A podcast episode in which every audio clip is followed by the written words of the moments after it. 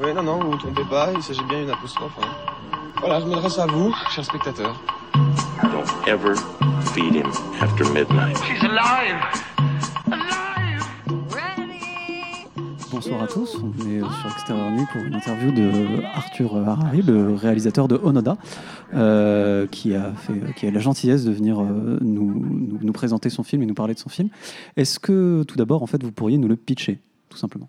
Oh, bah oui, c'est assez simple. hein. C'est l'histoire d'un soldat euh, japonais à la fin de la Seconde Guerre mondiale euh, à qui on attribue une mission de guérilla sur une petite île des Philippines et qui, euh, refuse de croire à la fin de la guerre quand elle, arrive quelques mois plus tard et qui entraîne quelques hommes dans la jungle pour continuer une guerre à laquelle il continue à croire.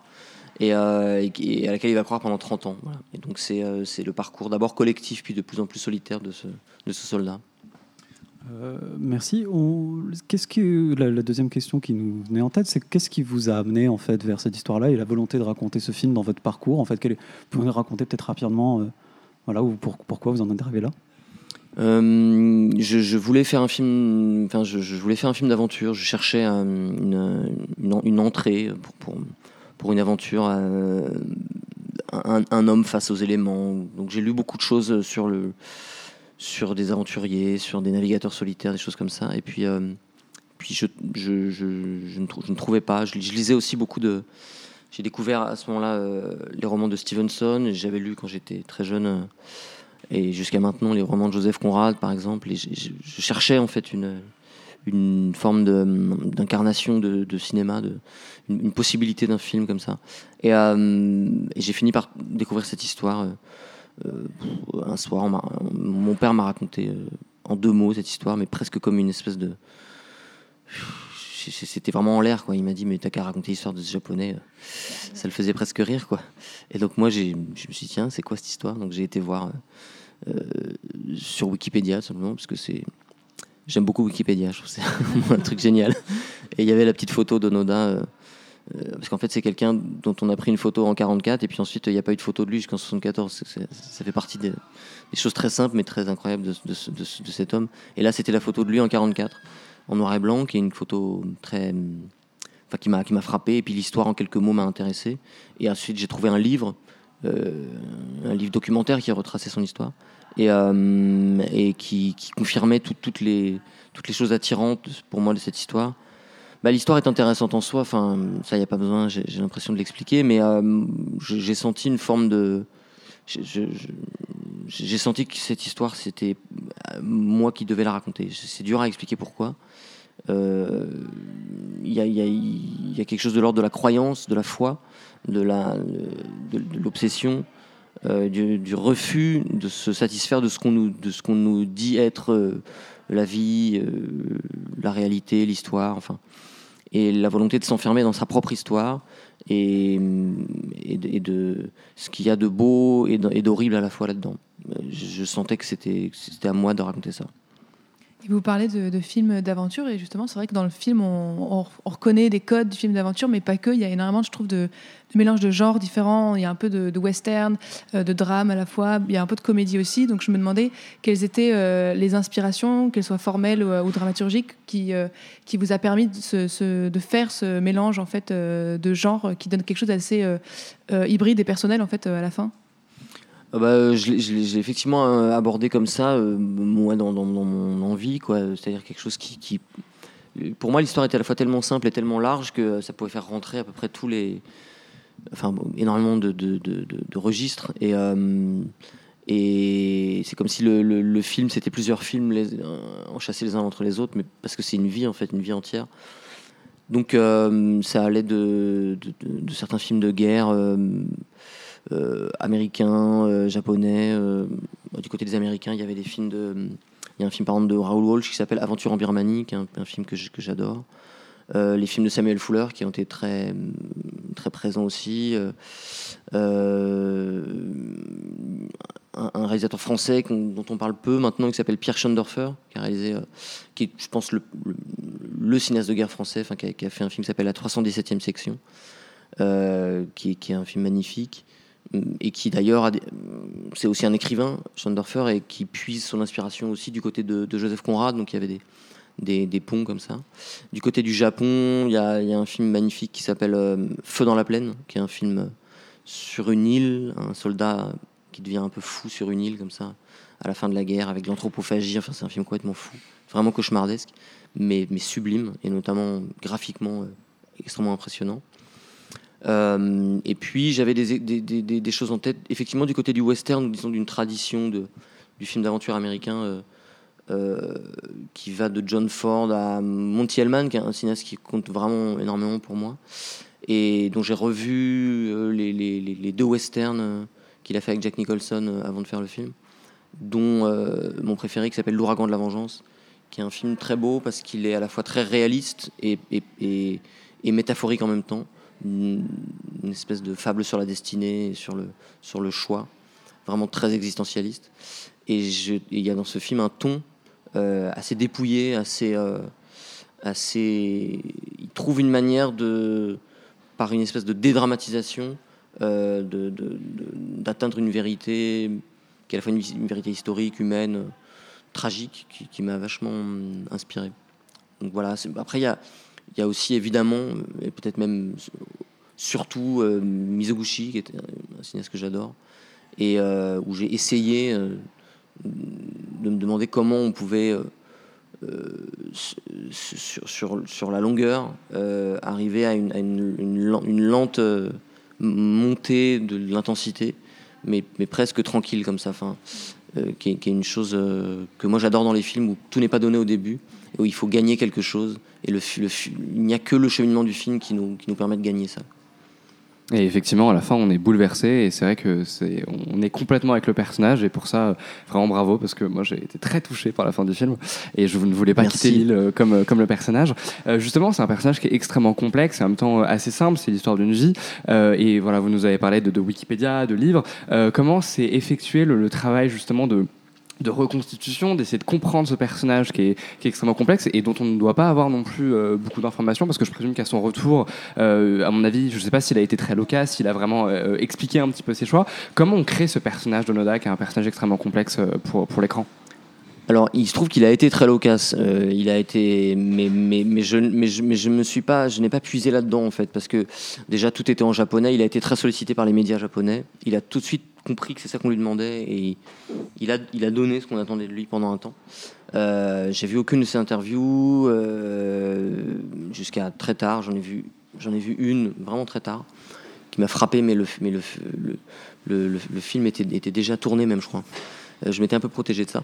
Et il a écrit un livre aussi, que j'ai lu après avoir écrit le scénario, euh, qui, est un, livre qui retrace les 30 ans sur l'île, euh, et qui, est maintenant traduit en français. À l'époque, il, était, n'existait qu'en anglais, donc je l'avais trouvé en anglais. Mais peu importe, comme, j'ai d'une certaine manière mis à distance tout ce qui venait directement de Noda, parce que je voulais essayer d'inventer un personnage et que j'avais, je, je commençais assez tôt à avoir une espèce d'intuition de ce que je voulais faire de ce personnage. Euh, bah, les, prémices étaient tellement fortes, euh, les épisodes, parce que quand même, je, me suis inspiré d'un livre que j'ai trouvé en français, euh, un livre documentaire, où en, gros tous les événements étaient, étaient retracés, et tous- tous les, toutes les, tous les épisodes sont, sont, tous des épisodes extrêmement romanesques, des épisodes de, de fiction en fait. C'est vraiment, c'était vraiment une espèce de matière, d'une richesse et d'une euh, d'une pro- d'une profondeur euh, étonnante, quoi. Je veux dire, humainement, euh, parce qu'il n'était pas seul. C'est une des grosses clés de, de ce qui a fait que j'ai voulu faire le film, c'est qu'il n'était pas seul. C'est que c'est un chemin vers la solitude, mais qu'il a passé très peu de temps seul, en fait. Et, et, on avait, on avait avec, avec le co-scénariste une profusion en fait de- de- d'événements euh, dans lesquels on a été puisé. C'est compliqué maintenant d'expliquer comment ça s'est organisé. Les premières versions de traitement puis de scénario étaient plus longues. Il y avait plus des, il y a d'ailleurs des choses que je n'ai pas mises dans le, dans le scénario ou dans le film qui vraiment sont, sont magnifiques et qui, mais, auxquelles j'ai dû renoncer. Euh, des choses par exemple sur le rapport entre lui et son second, enfin l'homme qui reste le plus longtemps avec lui, et qui sont de l'ordre d'une espèce de négociation permanente entre qui est le chef et, qu'est-ce qu'il en est de la hiérarchie. En fait, ils ont passé tellement de temps ensemble qu'au bout d'un moment, même dans leur langage, dans, le japonais, il y a, euh, vraiment des, subtilités très grandes entre le, plus grand respect, le vouvoiement le plus déférent, jusqu'au tutoiement, euh, la pure égalité euh, fraternelle ou, amicale. Et il y a eu des fluctuations dans leur manière de se, de se parler, qui expriment bien le fait qu'au bout d'un moment, la hiérarchie seule ne suffisait plus. Et ils négociaient des fois des, des espèces de licences avec la hiérarchie où, par exemple, ils avaient donc cette radio et euh, ils, euh, ils écoutaient les, les- courses de chevaux. Et Kozuka, donc le second, le, le- deuxième homme, était très doué pour les paris. En fait, il faisait des paris et il tombait tout souvent juste. Et, euh, et Onoda lui avait dit euh, Ok, on parie et à chaque fois que tu as juste, pendant 24 heures, c'est toi qui commandes, c'est toi qui, toi qui dirige. Et c'était une manière, j'imagine aussi, pour Onoda de, de, de trouver un équilibre.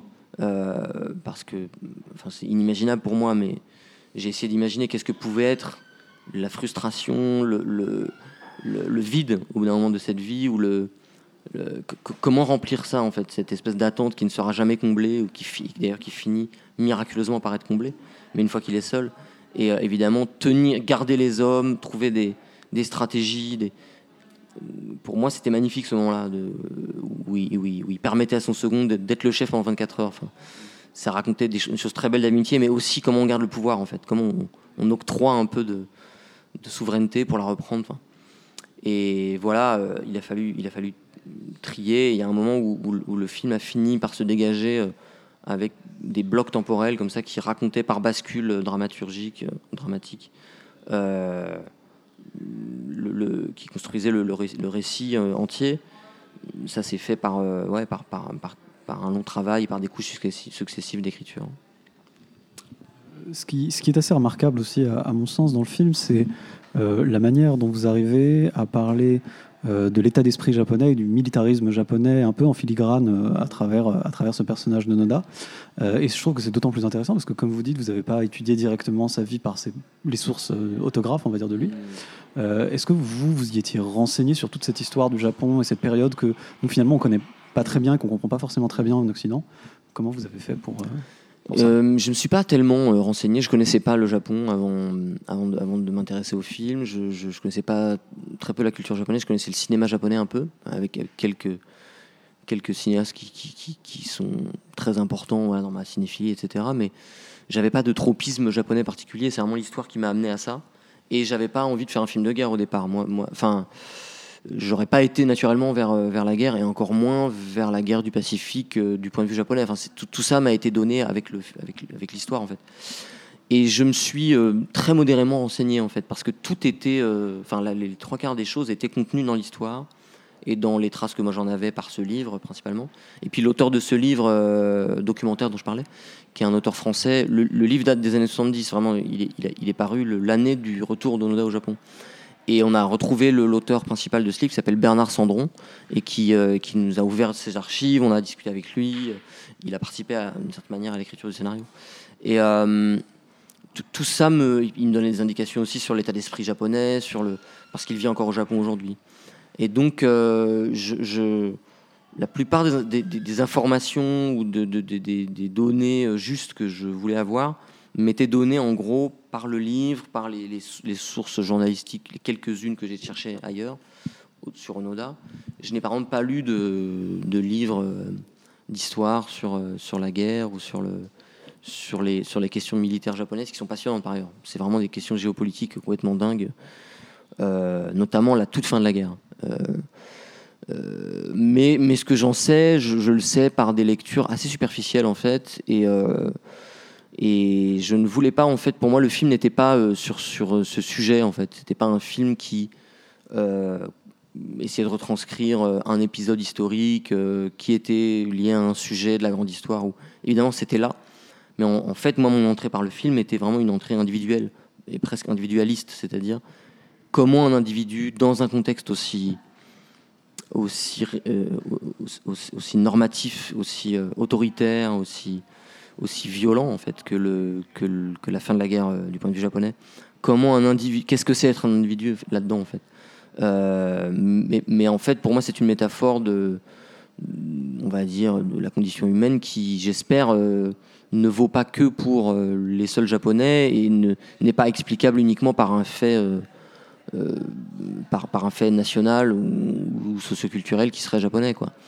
Il fallait être juste sur ça pour, pour qu'ensuite quelque chose s'ouvre et qui, qui- qui puisse concerner tout le monde. Moi, moi mon entrée là-dedans, c'était une entrée humaniste en fait. Pour être pour montrer très tarte à la crème, c'était pas une entrée, euh, c'était pas une entrée euh, sociologique ou, his- ou his- ou historienne en fait.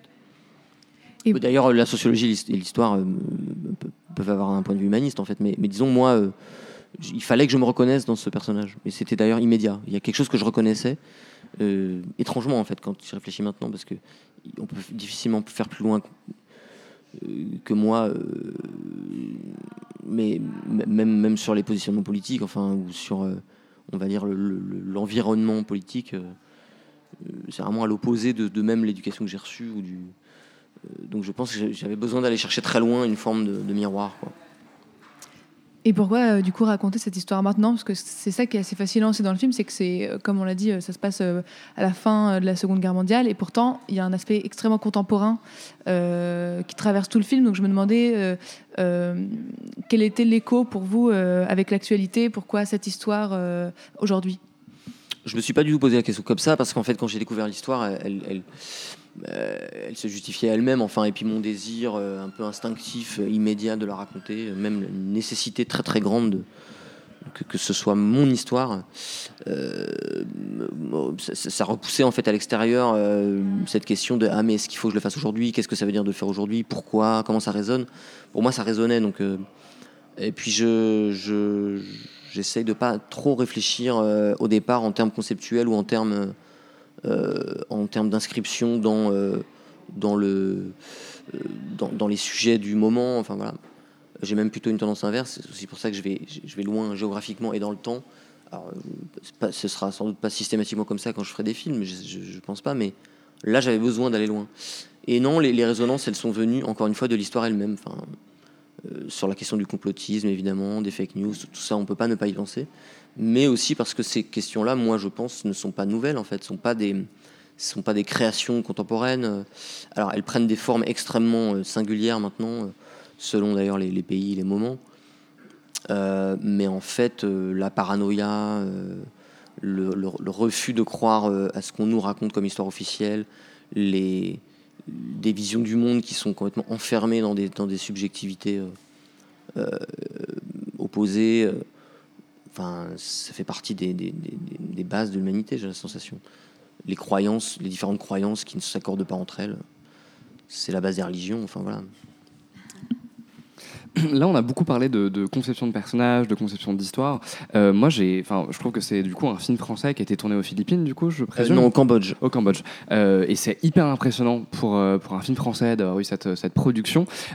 Comment ça s'est passé? Est-ce que vous avez fait des, des repérages? Est-ce que vous avez storyboardé un petit peu le film? Est-ce que vous avez, comment vous avez créé un petit peu votre découpage et votre mise en scène? Parce que je trouve que c'est très étudié, que justement, le, le, c'est ce qu'on disait, le- la, la production et la production design est extrêmement bien euh, on a vraiment l'impression que c'est un film qui a du budget. Et enfin, je pense que ça a du budget, mais c'est peut-être pas un budget immense. Enfin, c'est pas du tout un film américain. Et pourtant, je trouve qu'il y a un, vrai travail qualitatif de l'image. Euh, et comment voilà, vous avez abordé un petit peu tout ça Sachant que c'est un film qui est essentiellement sur un personnage, la relation entre un personnage et son environnement, euh, qui devient hostile, et puis progressivement, justement, on, le, travaille, on, en fait un environnement euh, vivable. Voilà, que, quel a été le travail en amont et après au moment du tournage là-dessus? Bah, c'était très, très long et, c'était un, euh, la condition de, réussir les choses était le temps qu'on se donnait et on, a pris tout le temps euh, qu'il fallait. Euh, On a fait beaucoup de repérages euh, euh, sur, euh, sur quasiment deux ans. euh, ou un an et demi, on a été plusieurs fois au Cambodge. Euh, moi, je travaille avec mon frère qui est chef opérateur du film, donc euh, on se voyait euh, euh, hyper régulièrement euh, pour, pour découper le film. On a découpé le film sur une période très très très longue avec un- une méthode d'abord euh, très, euh, enfin qui, est toujours la même. Nous, on, essaie de découper le film avant de connaître les décors, c'est-à-dire euh, d'imaginer une espèce d'état idéal euh, de la mise en scène, euh, un peu hors sol comme ça, euh, se- selon ce qui est, écrit euh, dans le scénario et les, visions qu'on peut essayer d'avoir. Ce qui permet, euh, quand on commence à repérer, d'avoir d'abord une projection idéalisée, euh, idéale, et de voir comment ça, comment ça peut rentrer, comment, ça, comment le réel s'adapte et non pas comment nous on va s'adapter au réel. Euh, ce, qui est, ce qui est, à mon avis, euh, pas forcément. Je sais pas, c'est comment font les autres. Euh, J'imagine plutôt quelque chose d'inverse, sans doute, mais. et ça, c'est une chose plutôt que mon frère tient à faire, et c'est plutôt de lui que ça vient, ce truc-là. Disons, il est un peu théorisé, et, qui ressemble d'une certaine manière à l'histoire de Noda, en fait. C'est-à-dire que c'est quelqu'un, on lui donne une histoire, on lui donne une, une vision du monde, et c'est cette vision qui prime parce qu'elle est première, et, euh, et ensuite, il va essayer de faire rentrer le réel et de casser le réel pour que ça rentre dans cette vision. Euh, ce qui est une, une des métaphores possibles du film sur le, sur, sur le cinéma ou sur les histoires, en fait, et sur le rapport au réel. Mais euh, bah, concrètement, voilà, le découpage. Euh, pour, moi, la clé là, de, tout le travail qu'on a fait, c'est le temps en fait, qu'on a pris euh, en, amont euh, et ensuite sur le tournage qui était assez long, qui était un tournage de trois mois, avec un trois semaines préalables au Cambodge, enchaîné ensuite avec le tournage. Le film avait un budget pas du tout ridicule, mais en gros, c'est un budget de. Vraiment pour fabriquer le film de 4 millions, 4 millions et demi, je pense, ce qui est super. Non, c'est très bien. Mais c'est vrai que pour tourner euh, 12 semaines, euh, f- f- filmer à la fois euh, des scènes, euh, des scènes d'action, des scènes de guerre, des scènes de. euh, des, décors assez, parfois assez conséquents. Bon, on a, on a, je pense qu'on a vraiment fait le film de la manière la moins dépensière possible, mais moi ça ne m'a jamais frustré. J'ai jamais senti de, de restrictions. Euh, et ça, c'est aussi un choix de production. C'est-à-dire que le producteur, à un moment, a compris qu'il fallait faire, il fallait que la production accompagne d'une manière ou d'une autre euh, ce que, ce que l'ambition du film nécessitait. Euh, tout partait de ce qui était écrit. et, comment ça se déployait ensuite. Quand il a su que ça devait faire 12 semaines de tournage, il a jamais dit ah non c'est trop long. De- des partenaires à lui, des coproducteurs l'ont dit, mais lui il a dit non non mais il faut il faut trouver l'argent pour faire ce film en 12 semaines parce que parce qu'il doit enfin il avait une vision en fait. Il avait une vision qui était, la même que la mienne et qui a tenu jusqu'au bout quoi. Y compris sur la durée du film ensuite au montage qui n'était pas prévu aussi longue. Donc ça c'est franchement euh, le, nerf de la guerre c'était ça quoi.